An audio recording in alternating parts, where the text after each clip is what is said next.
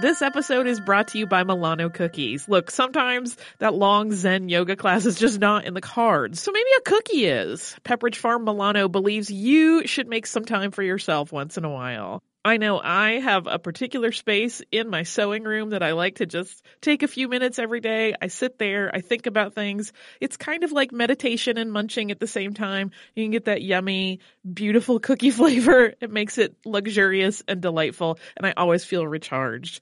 Milano cookies are truly a treat worthy of your me time. They're delicate and crispy with luxuriously rich chocolate in the middle.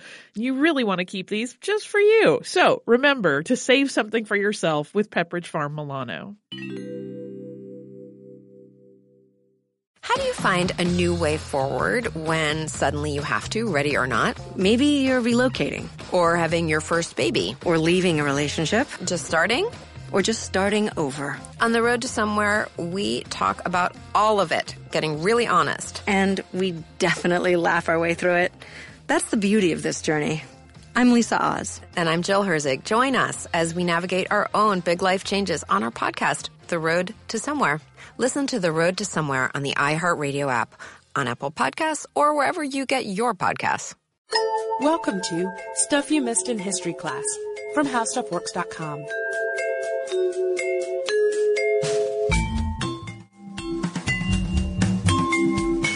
Hello and welcome to the podcast. I'm Sarah Dowdy. And I'm Deblina Chakraborty. And today the Olympic Games seem like such an institution that it's hard to believe they almost didn't make it past their second time out in 1900. But of course then, with only one previous modern Olympics on the books, the Paris Games just proved to be such a disaster, and often hilarious disaster as we're going to see, that it's pretty remarkable that everyone agreed to give it another go four years later in St. Louis. And even the founder of the modern games himself, Pierre Baron de Coubertin, later said, quote, it's a miracle the Olympic movement survived these games. So we'll tell you just a few of the issues as kind of a teaser here. For one thing, the games stretched from May to October. I mean, can you even imagine something like this no. going on today? They were so poorly organized as well and poorly promoted that the athletes often didn't even realize they were competing in the Olympics. And if you knew you were competing, it wasn't because of the flashy venues and the high quality equipment that you were working with. I mean, you were swimming in the Seine, you were uh, competing in track and field events throughout the woods and using old utility poles as hurdles. So not exactly top of the line not stuff going on here. So, because of the odd circumstances that surround the 1900 games, some sport historians don't even consider them Olympics at all. They don't even consider them part of the modern Olympic tradition, at least according to the Encyclopedia of the Modern Olympic Movement. They're seen simply as sporting events that were held as a sideshow for the Universal Exposition. Still, though, I mean, we're going to go ahead and consider them real Olympics. And if we do that, the Paris Games did include some pretty notable firsts. One, it was much larger than the first modern games that had been held in Athens. And the Paris Games attracted athletes from more foreign nations than ever. So it was more of an international event that the organizers were striving for. It also featured the first women competitors, which was significant, and it helped set the precedent for rotating the games between cities. But to really understand the bizarre sideshow that was the 1900 games, it helps to go back a little bit. So we're going to take you back to some other Olympics. Way back. Way back. The ancient Olympics may have their roots in Greek myth, but the first official games were actually held in 776 BC. So after trekking on for centuries with foot races, chariot competitions, and wrestling matches to the death, the games were banned in 393 AD by Christian Emperor Theodosius due to their polytheistic roots. And the history of the modern games might lead you to believe that there was then a lull of more than 1500 years with no games at all, but that's actually not quite accurate. Athletic competitions, both local and national, which billed themselves as the Olympics and took at least some Hellenic inspiration, are documented as far back as the Renaissance. I think a little known fact here. So we're just going to give you some examples of these Olympic games that occurred in the meantime and some of the events they featured too.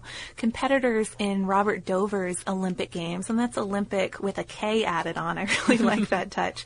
Those games started in 1612 and people would compete in events based on their position in society, something that seems pretty unusual, but maybe doesn't seem quite as strange as if you look at it as a country fair, that sort of thing. So gentry might compete in hunting or even chess.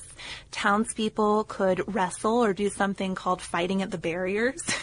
Rural folk might participate in something called cudgel play or shin kicking, tumbling, something called skittles, or pipe and tabor music. So a varied repertoire of activities for, for the rural folk. Moving on to the 19th century, there was an explosion in Olympic events. In the 1830s, there were the Olympic Games of Ramlösa with events like mast climbing and the Much Wenlock Olympian Games with sports like wheelbarrow racing plus some competition for the less athletically inclined like knitting and a biblical history contest. There was also Evangelos Zappas Olympics in Greece, a pretty famous one, which was heavily influenced by ancient traditions. Still though, it took Pierre Baron de Coubertin, an enthusiastic supporter of physical education in general, to draw inspiration from these different local Olympic traditions and push for an international game, something more like how we think of the Olympics today. So Coubertin had become an ardent supporter of reviving the Olympics since he met met with Englishman Dr. William Penny Brooks in 1890. And Brooks had started the Much Wenlock Olympian Games 40 years earlier, and he had also corresponded for years with Evangelist Zappas, had sort of incorporated some of those Greek traditions that were going on into his own games. But since the 1860s, Brooks had been really interested in promoting the idea of an international games. The problem was he just couldn't get that much interest for it.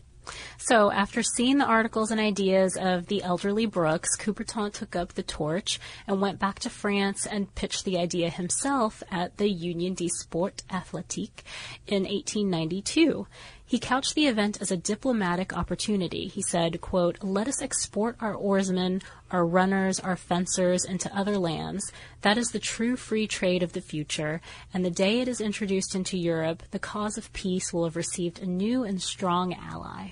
Again, though, there just wasn't that much interest in this. Coubertin, though, was undeterred, and he tried to pitch his idea at this athletic congress again in 1894. This time, there was some success. He says that people probably just went along with it for his benefit, but still they went along with it. And Coubertin, being French, naturally suggested that his hometown of Paris would be the perfect spot in 1900 would be, you know, as a new century, the perfect year to commence the modern games after this long lull. Somehow, though, both the date and the host city changed. It was Athens that would host the inaugural games. Things went well, both for Coubertin and the new International Olympic Committee. Though the Greek prime minister had initially refused to stage the games, his successor was game for to make this happen, and the King of Greece opened the events on Greek Independence Day in 1896. There were athletes from 14 different countries. So competing. international, just like they had hoped. Exactly. The first medalist was American James Connolly, but the Greeks took home their most coveted prize, first place in the marathon, with more than 100,000 spectators showing up to watch the race. Yeah, due to the historical significance of the marathon, which we've covered in an earlier episode on the Battle of Marathon, you can understand why the Greeks really wanted that one. Some of the events at these 1896 Olympics sound a little bit risky today. For instance, Hungarian Alfred Hajós, who won the 100 meter and 1200 meter swimming events, remembered being taken out to sea on a boat and left to swim to shore. That was how they were going to cover the long distance swimming. And he said that, quote, his will to live completely overcame his desire to win. I can understand that perspective too. So even though there are some things that might seem a little bit strange today like that, the first Olympics were considered a success and the Greeks wanted to post them permanently. They wanted to host the 1900 Olympics and, and on from there. The IOC, however, the Olympic Committee, they preferred rotating, especially since the Greek-Turkish War made a second Athens game seem a little less appealing. Plus, Paris, even without Coubertin's hometown boosterism, was due to host the 1900 Universal Exposition, a great opportunity to kind of double up on yeah, major got the events. crowds there already. You've got the infrastructure. It seems like a perfect opportunity to double up. Seems being the operative word there. Exactly. Really doubling up proved to be almost the undoing of the Paris Games because it left no one definitively in charge. Instead of being this special quadrennial celebration, the Olympics just became a sideshow of the exposition, a fairground sideshow. Part of the problem was that the French government was already planning sporting expositions for the fair. And remember, this is the early years of physical education. So it was hoped that these public displays of sport, alongside other public displays of industry and culture, would not only encourage folks to get out there and move and exercise, things we might expect events like this to encourage today, but also promote, quote, moral energy as well, according to the Encyclopedia of the Modern Olympic Movement. But as the IOC lost control to the French government, the difference between the Olympic sporting displays and the non-Olympic displays became very unclear. hey listeners, I wanted to tell you about a new podcast from iHeartRadio called The Women, hosted by Rose Reed. It is a fascinating and deep dive interview show where Rose talks to changemakers and disruptors and she finds out what really drives them. So she will ask each of them, what was your first stand and how do you navigate success and failure? And really, what's the cost of fighting for others. These interviews are really personal and they're candid and sometimes they're a little bit crass, but they are always really enlightening. You can listen to these firebrands and take away lessons that will help you navigate your own life and forge your own path. The debut season includes women like Valerie Plame, the former CIA agent who is now running for Congress, and whistleblower and pediatrician Dr. Mona Hanna-Attisha, who exposed the Flint water crisis and became the center of a swirling, swirling amount of problems uh, and the legendary Buffy Sainte-Marie, 60s songwriter and activist. Uh, I have personal interest in this show because I adore Rose and I executive produce it, and I think you're really going to enjoy the way that she gets into these conversations that feel like two friends talking, and they are an absolute delight. So subscribe to The Women on the iHeartRadio app, on Apple Podcasts, or wherever you get your podcasts. Hey, Holly, we have some exciting news. Yeah, I am wildly excited, and uh, people will have another opportunity to watch me cry at art. yeah, you sounded so calm, and it's not a calm situation at all. Uh, our trip to Paris last year was really successful, so we're doing another similar trip this year, but this time to Rome and Florence. It's May 14th through 21st, 2020.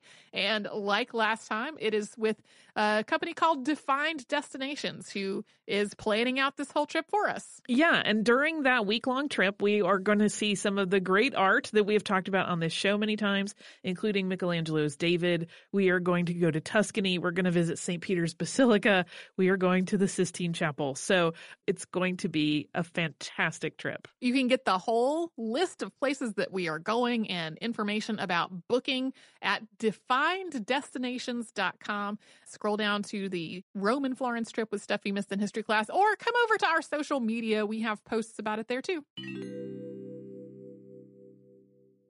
As we already mentioned, some athletes didn't even know that they had participated in the Olympics. Their confusion was heightened by a couple things. For one thing, the vast number of Olympic events. According to Olympic.org, there were 95 events and 997 competitors from 24 different countries. Another problem was the extreme underpromotion. That telltale word, Olympics, wasn't used on event programs. So even though there were scores of visitors in Paris for the Universal Exposition, the Olympic displays were sometimes poorly attended, both by the press and spectators. The women's croquet match, for example, had only one person in attendance, an Englishman who had traveled from Nice specifically for this event. so I hope he enjoyed the show. At least he got a good seat. I'm sure he did. So many of the events also seem pretty bizarre today, aside from the whole organizational issue. Some of them, like archery or equestrian, were new to the games at the time, but are normal now. They seem like Olympic staples. Others, like gymnastics, were simply a, lot different from what we know today. In 1900, gymnasts had to complete 16 different movements, including lifting a 50 kilogram stone, climbing a rope, and pole vaulting. So I'm imagining the little tiny teenage Olympians doing the things like the pole vaulting and the 50 kilogram stone. Be But interesting. what's weirder is an event like, say, tug of war at the Olympics. Incidentally, tug of war was one of the five sports where people from several nationalities competed on the same team, too. So, More like a field day event. yeah, lots of strange stuff going on there, or strange to us today at least. Swimming events included oddities like an obstacle race where you would duck under boats. Doesn't sound very safe. Yeah, but even traditional events got sort of an unusual twist because of the venues that they were held in. So, I mean, we all goggled at Beijing's stunning water cube aquatic center during the 2008 games, but competitors in the 1900 games had to do their swimming competitions in the Seine where currents would just create these insane records. I mean, we were just talking about the 1896 games where you'd be towed out to sea, but swimming in a river wouldn't be much easier either.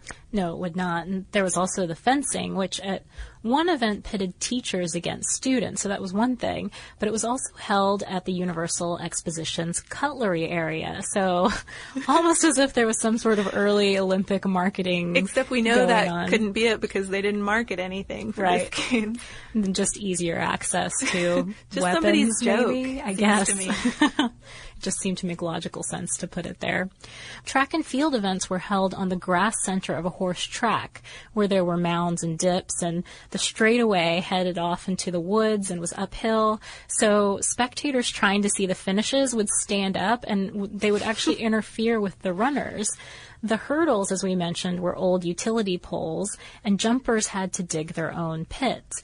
And discus and hammer throwers frequently hit trees. There just wasn't enough room. But worse than that, the Hungarian medalist Rudolf Bauer actually had throws enter the crowd, according to Tom Boreski and Maclean's.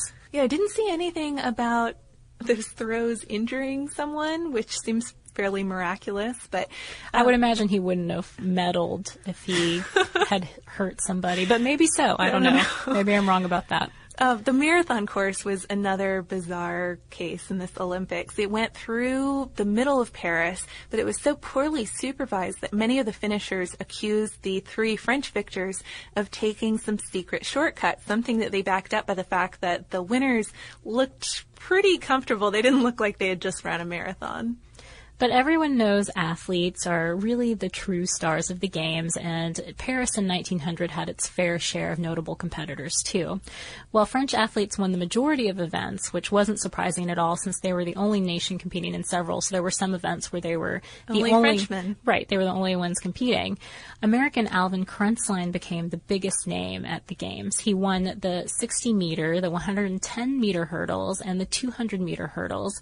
He also won the long jump after his teammate Meyer Prinstein was forbidden to participate in the finals by his university since they were to be held on Sunday, even though Prinstein was Jewish. When Kraenzlein won by one centimeter, Prinstein was apparently so angry he punched his teammate in the face. Another strange athlete story George Orton became the first Canadian to medal eight years before Canada even sent a team to the Games. And that's because Orton, who had been attending University of Pennsylvania, where a lot of the American track and field team members were based, just joined up with their team. His first event, he came in last place in the 400 meter hurdles, but he still medaled because there were only three competitors. An hour later, though, he, he got kind of a more prestigious medal than that. He won the steeplechase, which was considered his specialty, and broke a world record, one of the six world records broken at the Games. There's a city far away, A fiction podcast the richest, most powerful place on earth. On an epic scale. Tuman Bay. Tuman Bay. Tuman Bay. A vast empire threatened by rebellion. Power is everything.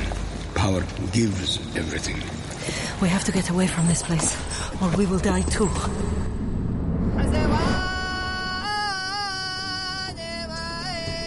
The truth makes us strong. Tuman Bay is our destiny. History and fantasy collide. They are among us. Who? First a few, and now many. From creators John Scott Dryden and Mike Walker. The only thing I ask of you is total and complete loyalty.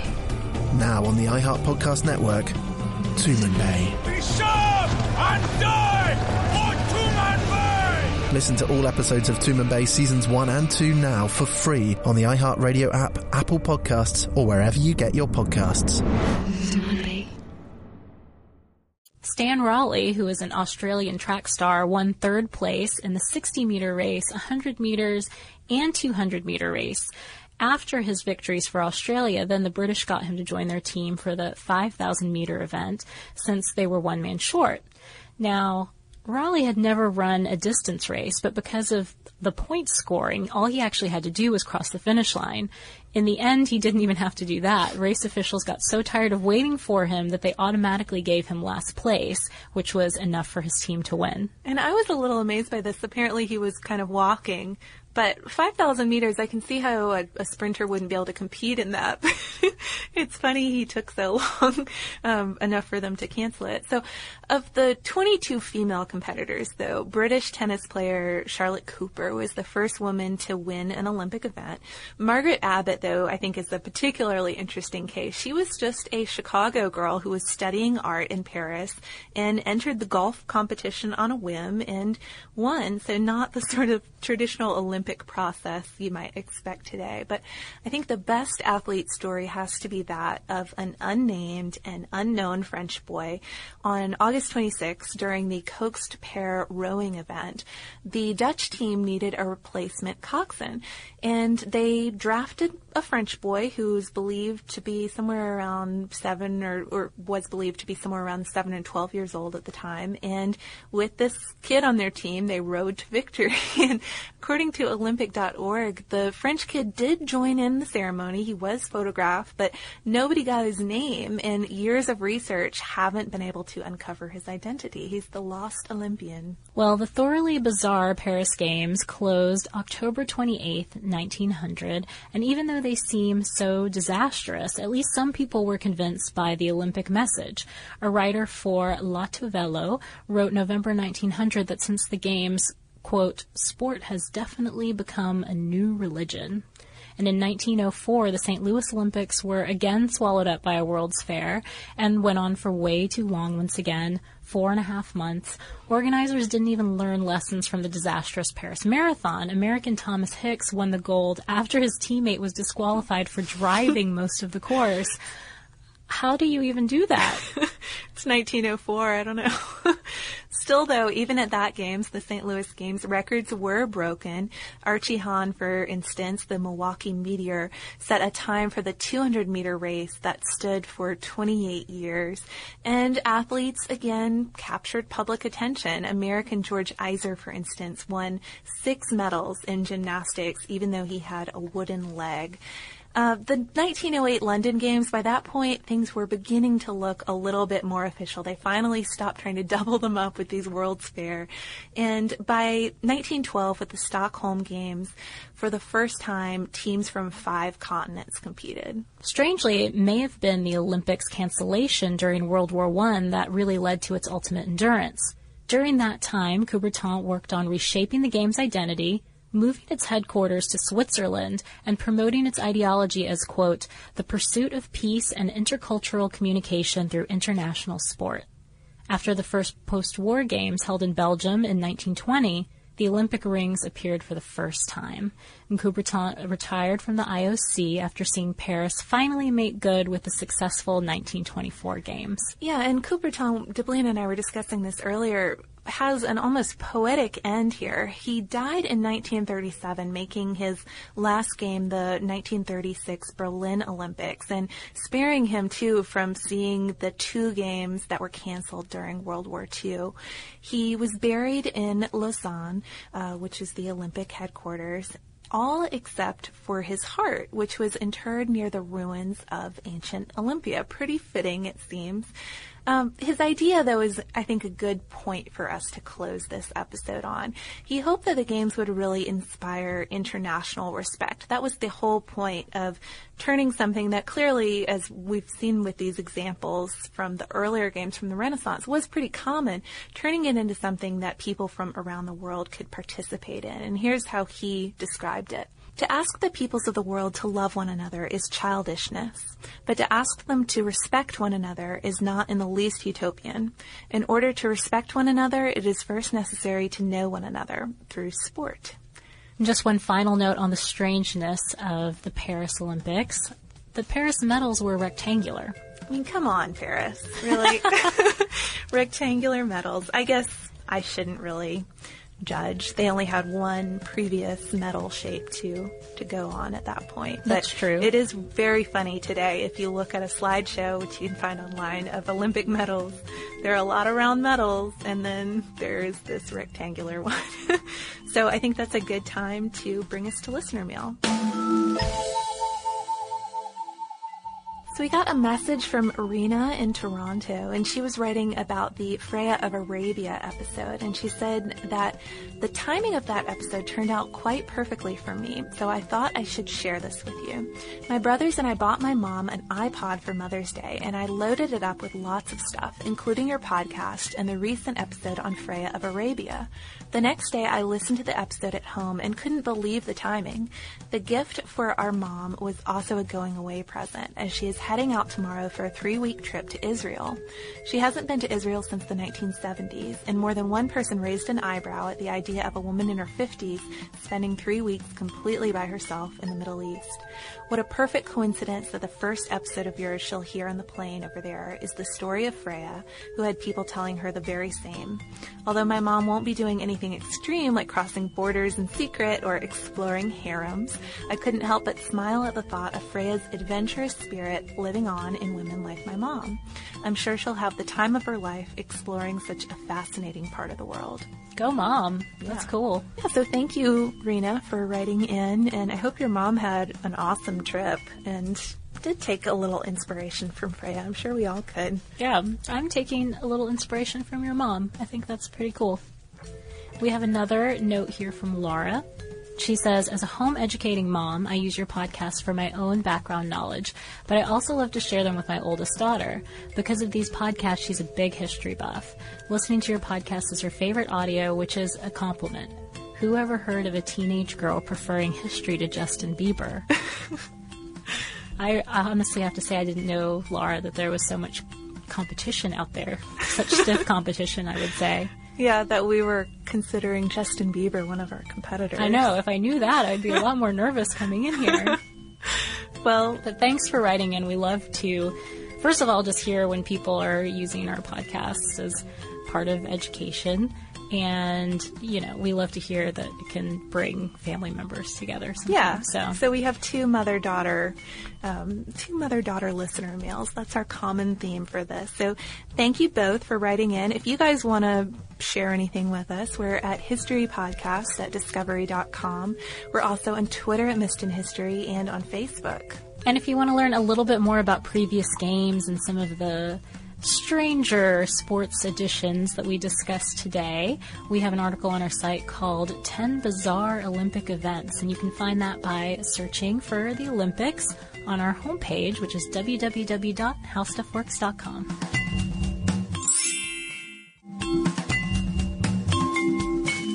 For more on this and thousands of other topics, visit howstuffworks.com.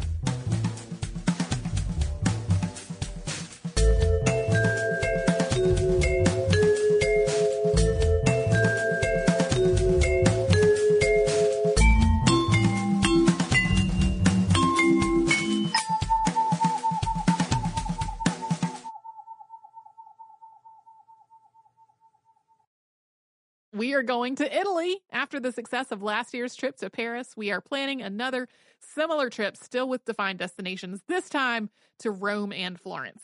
Yeah, we are going to spend a week exploring some amazing things. We're going to have city tours of both Rome and Florence.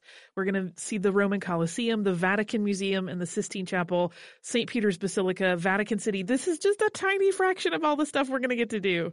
Yeah, it's May 14th to 21st, 2020. And to get more information, go to defineddestinations.com and scroll down to the Rome and Florence trip with stuff you missed in history class. The only way is through. A new podcast in partnership with iHeartRadio and Under Armour. Players, coaches, and athletes will share intimate and personal stories of performing at the highest level. Here is Canadian heptathlete Georgia Ellenwood.